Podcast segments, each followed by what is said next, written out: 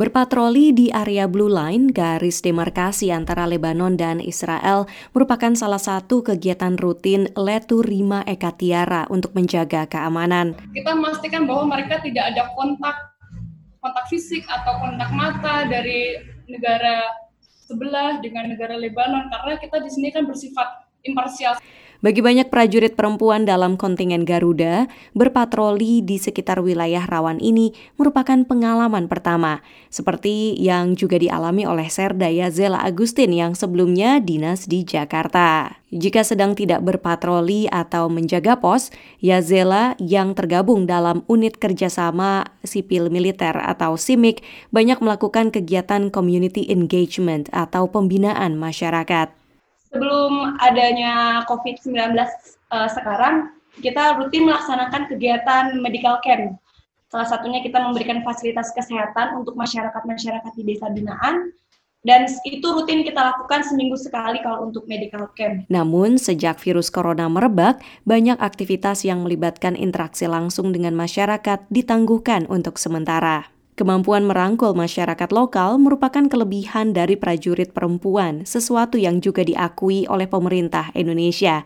Berikut Duta Besar Republik Indonesia untuk PBB, Dian Triansyah Jani. Pasukan kita bisa berkomunikasi, bisa ikut dalam berbagai macam kegiatan kultural, kita bisa menenangkan mereka yang yang menjadi korban-korban konflik tersebut. Sekarang ini ada 1.234 personil Indonesia di Lebanon, 60 di antaranya perempuan yang tersebar di beberapa satgas. Meski jumlahnya kurang dari 5 persen, angka ini lebih banyak dibanding sebelumnya.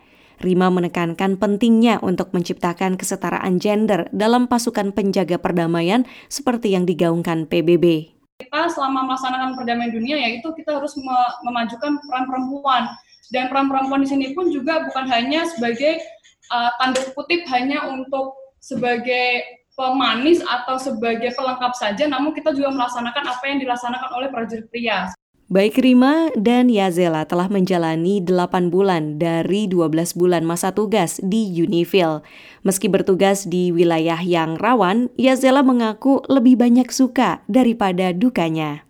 Sukanya kita bisa mendapatkan pelajaran baru, kita bisa mendapatkan ilmu baru, dan kita bisa melihat uh, bagaimana keadaan-keadaan masyarakat di daerah uh, di daerah yang rawan seperti di sini, Mbak. Unifil yang dibentuk pada 1978 bertujuan untuk menjamin gencatan senjata antara Lebanon dan Israel. Vina Muptadi, VOA.